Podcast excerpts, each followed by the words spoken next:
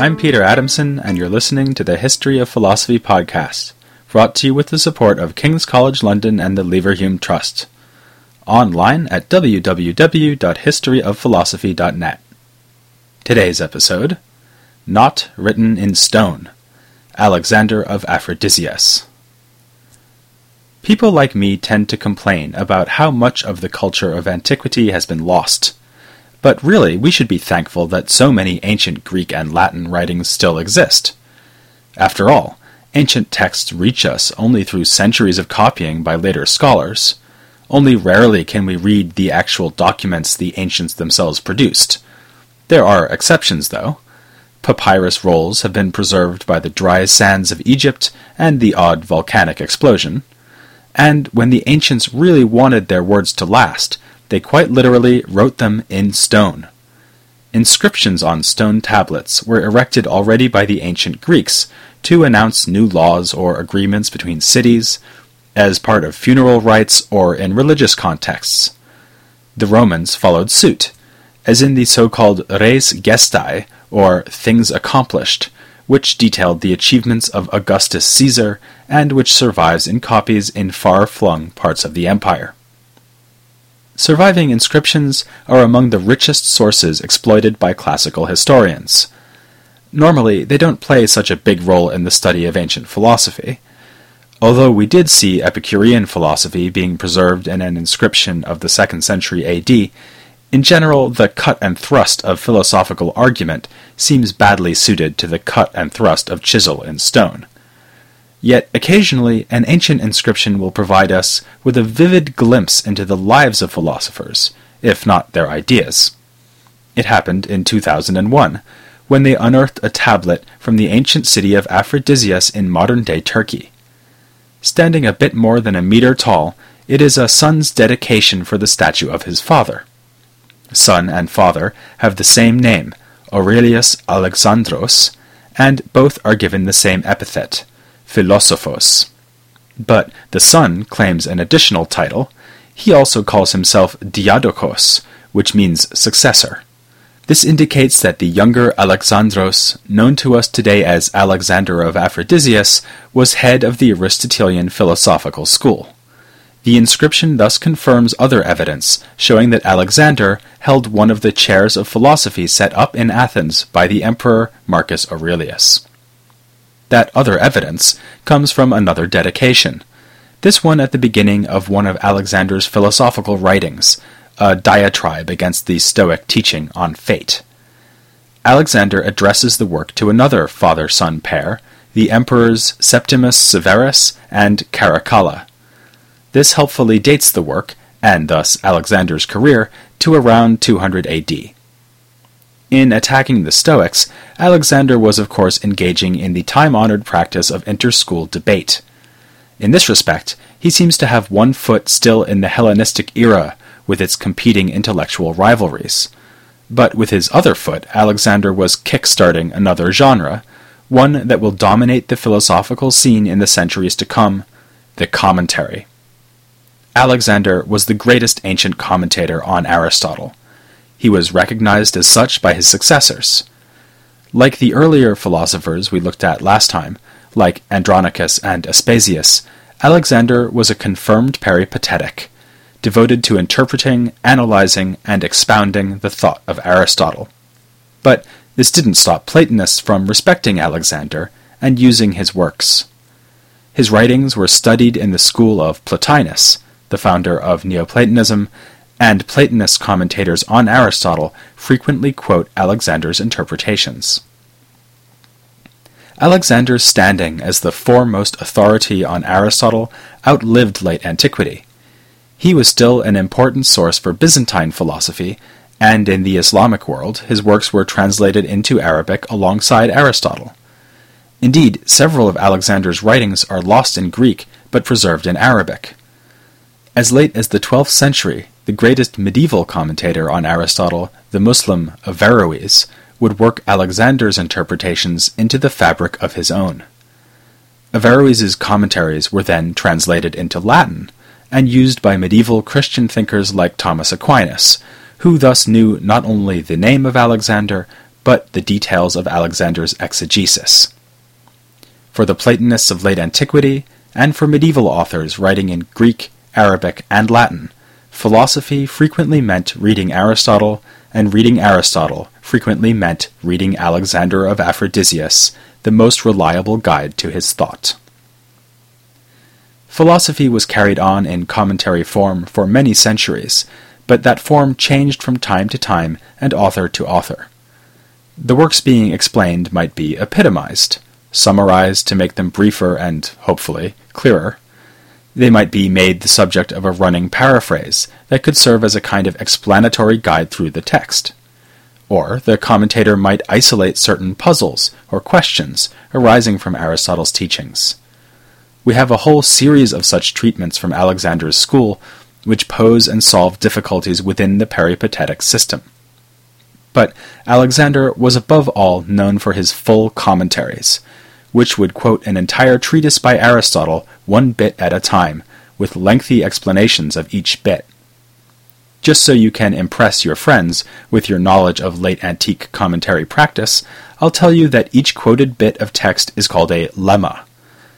As the commentators refined their approach, they would often begin the interpretation of each lemma with a so called theoria, meaning that they would explain the overall gist of Aristotle's remarks. They would then move on to the lexis, a phrase by phrase or word by word analysis of what Aristotle was saying. It also became standard to preface the entire commentary with a discussion of certain standard questions, for instance, the meaning of the title of the Aristotelian work, any possible doubts about authenticity, its overall intention and topic, and so on. Alexander's approach is not yet quite so elaborately standardized, but his commentaries, a number of which still survive thanks to those Byzantine copyists, were lemmatized, that is, in the form of quotations of Aristotle's text interspersed with extensive explanation. The format is telling. Every sentence in Aristotle was treated with great care and attention. Platonist commentators might allow themselves the thought that Aristotle made an occasional mistake, especially when he dared to criticize Plato but Alexander's goal was to explain and justify Aristotle in lavish detail, raising difficulties only so that they could be solved. While this might sound more like apologetics than philosophy, sophistication and even creativity was required to make Aristotle's words come out true. Especially given a further assumption made by Alexander and later commentators, namely that Aristotle was always consistent and never changed his mind. Commentators rarely strove to be original, but they usually managed it anyway, using great ingenuity to make Aristotle agree with himself and to defend the results. Of course, sometimes the best defense is a good offense. This is why we find Alexander writing the polemical treatise I mentioned earlier, On Fate. Although it is not a commentary, it's a good chance to see how Alexander does philosophy. He promises only to present Aristotle's position on the topic of fate, but offers a theory of fate that certainly does not appear in Aristotle's original writings. He also turns the tools of Hellenistic philosophy to his own advantage. He begins by agreeing with the Stoics that fate does exist. This can hardly be doubted, he says, because all of us share a so called common conception that some things are indeed fated. The phrase common conception is Hellenistic terminology, but Alexander does not hesitate to use it. Next, though, he reaches for a tried and trusted Aristotelian distinction the four types of cause. Fate is, after all, a cause for the things that are fated, so what type of cause is it? Clearly not form or matter, nor is it a final cause, a purpose. That leaves only the agent or efficient cause. But there are different sorts of efficient cause too. Whereas natural things, like fire, act automatically, human agents act through deliberation, choosing one course of action rather than another. Fate seems to be more like fire in this respect. It brings about things inevitably and necessarily. Fate, then, must be a natural, efficient cause. After all, Aristotle recognizes that nature is a necessary and eternal constancy in the universe. it is due to nature that mother giraffes give rise to baby giraffes, not baby monkeys. Nature also ensures that the existence of giraffes is, thank goodness, a necessary and permanent feature of the world around us. Fate is meant to be permanent, eternal, and necessary, so what could be more obvious than to identify fate with nature?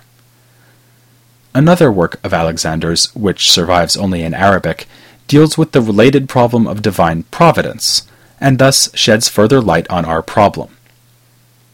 Alexander claims that God's providential care over our world extends to causing the regularities of nature. This leaves plenty of room for things that God did not intend, like evil human actions and the occasional corruption of nature in the form of illness, deformity, and the like.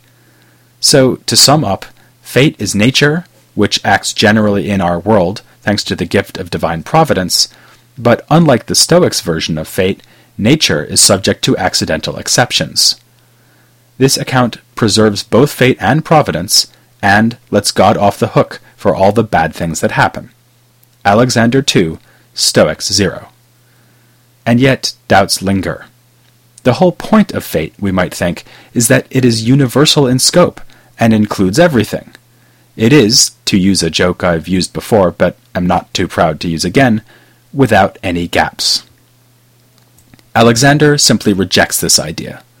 For him, many things occur without being determined by nature. Human actions are one example, as we've already seen. He also raises the issue of lucky or chance events. Again, following discussions of the topic in Aristotle, he explains that an event is lucky if it is the sort of thing someone might intend to happen, but which does not come about intentionally. For instance, if I go to dig in my garden to plant a pumpkin patch and discover a buried treasure, then my discovery is lucky, because it is accidental to the digging. Normally, when I dig, I don't strike it rich, and it wasn't actually my intention to find treasure. Whereas if I'd been following a treasure map and dug up a treasure, this would not count as lucky. In that case, getting treasure would be the expected result of digging, rather than accidental. The moral of this story is that nature, which produces its results in an expected and regular way, cannot include lucky chance events any more than it can include freely chosen human actions, so neither of these is fated. Although Alexander pays a good deal of attention to this topic of chance, it is the need to preserve human choice that is really decisive. He complains that the Stoics would give fate the responsibility for all things and leave nothing up to us. Taking his cue from Aristotle, as usual, he points out that no one deliberates about things they think are unavoidable. So, if everything is necessary, then deliberation is always pointless. Chrysippus and other Stoics had already given an answer to this objection, namely that deliberation is co fated, along with the action you will take. When you deliberate, this does affect the result, but the deliberation itself is fated and the same is true if you fail to deliberate. Alexander would still claim an advantage here, though. As an Aristotelian, he has a nice, plausible account of what makes an action up to us, namely that our rational deliberation chooses from among genuinely possible alternatives.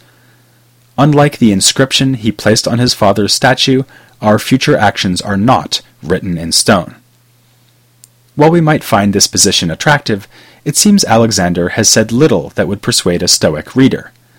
Certainly they wouldn't agree that human actions and luck are exempt from the workings of fate. For them, God's designs for the universe are all encompassing and cannot be thwarted. To my mind, this raises the question of what Alexander is trying to achieve. I assume the idea is not just to irritate the Stoics, to see if he can get them to forget their Seneca and show some anger. More likely, he is addressing himself to the neutral reader. It's more a sales pitch for Aristotelianism than a sober critique of Stoicism. On the other hand, Alexander has a problem the Stoics do not. Remember that Aristotle had put great emphasis on the role of ethical character. When virtuous people see an opportunity for virtue, they have the tendency, the ability, and the desire to take it. And, similarly for vicious people and opportunities for vice. Doesn't this mean that character will determine our actions just as surely as Stoic fate would? Alexander sees the problem, but points out that even if a person is determined by his character to be virtuous, this doesn't settle which virtuous action he will perform. One virtuous person might choose to erect a statue to honor his father, while another instead devotes his energies to, say, writing and presenting a podcast. Furthermore, we are responsible for our character itself, because our previous actions helped to form that character in the first place. It was our choices earlier in life that made us generous or greedy, courageous or cowardly, sensitive or, like Buster Keaton and the statue of Alexander's father, stone faced. Alexander carved out his philosophical positions not only in response to opponents like the Stoics, but upon the platform laid by earlier Aristotelians. Without the work of predecessors like Andronicus, Boethus, and Aspasius, we can hardly imagine Alexander's massive project of commentary. Still, he didn't hesitate to criticize his peripatetic predecessors. You may remember Boethus of Sidon, who, probably, criticized Plato's arguments for the immortality of the soul. He seems to have been keen to avoid Platonism in other areas, too. Where Plato had supposed that the forms that give things their natures are separate and transcendent, Boethus proposed seeing all forms as mere qualities of the matter they inhabit. The form of Hiawatha the giraffe, for instance, would be nothing more than Hiawatha's matter having a giraffe quality. This suggests that the form matter relationship is a rather casual one, like the relationship between a wall and the color it happens to be painted. For Alexander, this was going too far. The form of giraffe doesn't relate to the giraffe's body in this casual or accidental way, as white is present in a wall.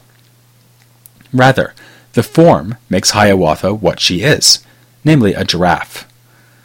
This sort of form is, as Aristotle himself had proposed in his Metaphysics, the substance of the animal. A qualitative form, like white in a wall, is a mere accident. In other words, the whiteness plays no role in making the wall a wall. This is why it remains a wall if it is painted green. Boethus's theory makes it impossible to distinguish between these two cases. Still, his heart was in the right place in rejecting Platonism. Alexander was no fan of Platonic forms either, and would have said that the substantial forms recognized by Aristotle render Platonic forms unnecessary. Since plant and animal species are eternal, forms like sunflower or giraffe are permanent features of the world, even though these forms only ever exist in particular flowers and particular giraffes. So these forms provide a basis for universal and necessary human knowledge. All this relates back to what Alexander said about fate and divine providence. What really matters philosophically and what really matters to God, is that natural kinds of things like sunflowers, giraffes, and so on are always present in the world. Fate ensures that this happens through the natural propagation of species. But the particular details don't matter. God wants there to be giraffes, but doesn't care, or even notice, what Hiawatha has for lunch. As humans, we have a less lofty perspective, bound up as we are with the world of particulars. I mean, I don't know about you, but I certainly do care what I am going to have for lunch. This is why deliberation and rational choice is unique to humans. God doesn't need to deliberate because there's nothing for him to decide. There are necessarily and eternally giraffes, and this is guaranteed by God's necessarily and eternally causing the heavens to move. Heavenly motion indirectly brings about the production of giraffes, and of course all the other less impressive animals like goats and of course humans. Like many philosophers, Alexander was actually more interested in humans than he was in giraffes. He wrote several treatises addressing the topic of the soul, and of course the human soul was of particular importance. His comments about the soul were disturbing to some later readers, because he made soul depend heavily on the composition of the body. Again, there is an anti Platonism here, which had been running through the Aristotelian tradition for generations. Galen claims that Andronicus simply identified the proportionate mixtures of the body with the soul. As with his reaction to Boethus on the topic of form, Alexander shows himself a bit more circumspect, and naturally so, given Aristotle's claim that the soul is the form of the body. In light of this, Alexander was bound to accept the substantiality of soul. As we just saw, the form of a giraffe is a substance, and the form of the giraffe is nothing other than its soul. But it's also consistent for him to depict this soul as heavily dependent on the body, a real substance that can only exist within matter. On Alexander's reading of Aristotle, there doesn't seem to be much prospect of life after the death of the body. Nor was there much life in Aristotelianism after the death of Alexander. Sure, the next generations, indeed the next centuries of philosophers will consider Aristotle a leading authority. But Alexander is the last significant thinker of antiquity to consider himself a peripatetic and not a Platonist. Platonist commentators would use his expert analysis of the writings of Aristotle, but always within a broader Platonist project. The closest we get to an exception is a man who wrote more than a century later, in the mid 4th century AD. He was not a philosopher of Alexander's stature, but he did focus on expounding Aristotle with only occasional signs of a further allegiance to Plato. His name was Themistius he'll give us a chance to discuss a question that was left hanging by what I've just said about soul. Although Aristotle says that the soul is the form of the body, he also claims that the human intellect needs no bodily organ. Might this offer the prospect of a more dualist take on Aristotle? Perhaps even an afterlife that is more real than being immortalized in a statue? Themistius will also give us a window into a broader cultural phenomenon because he was a rhetorician as well as a philosopher. In late antiquity, rhetoric was as closely intertwined with philosophy as mathematics or medicine. So, whether you're interested in the human soul or the soul of wit, you'll want to join me for Themistius, Rhetoric, and Philosophy. Next time on the History of Philosophy without any gaps.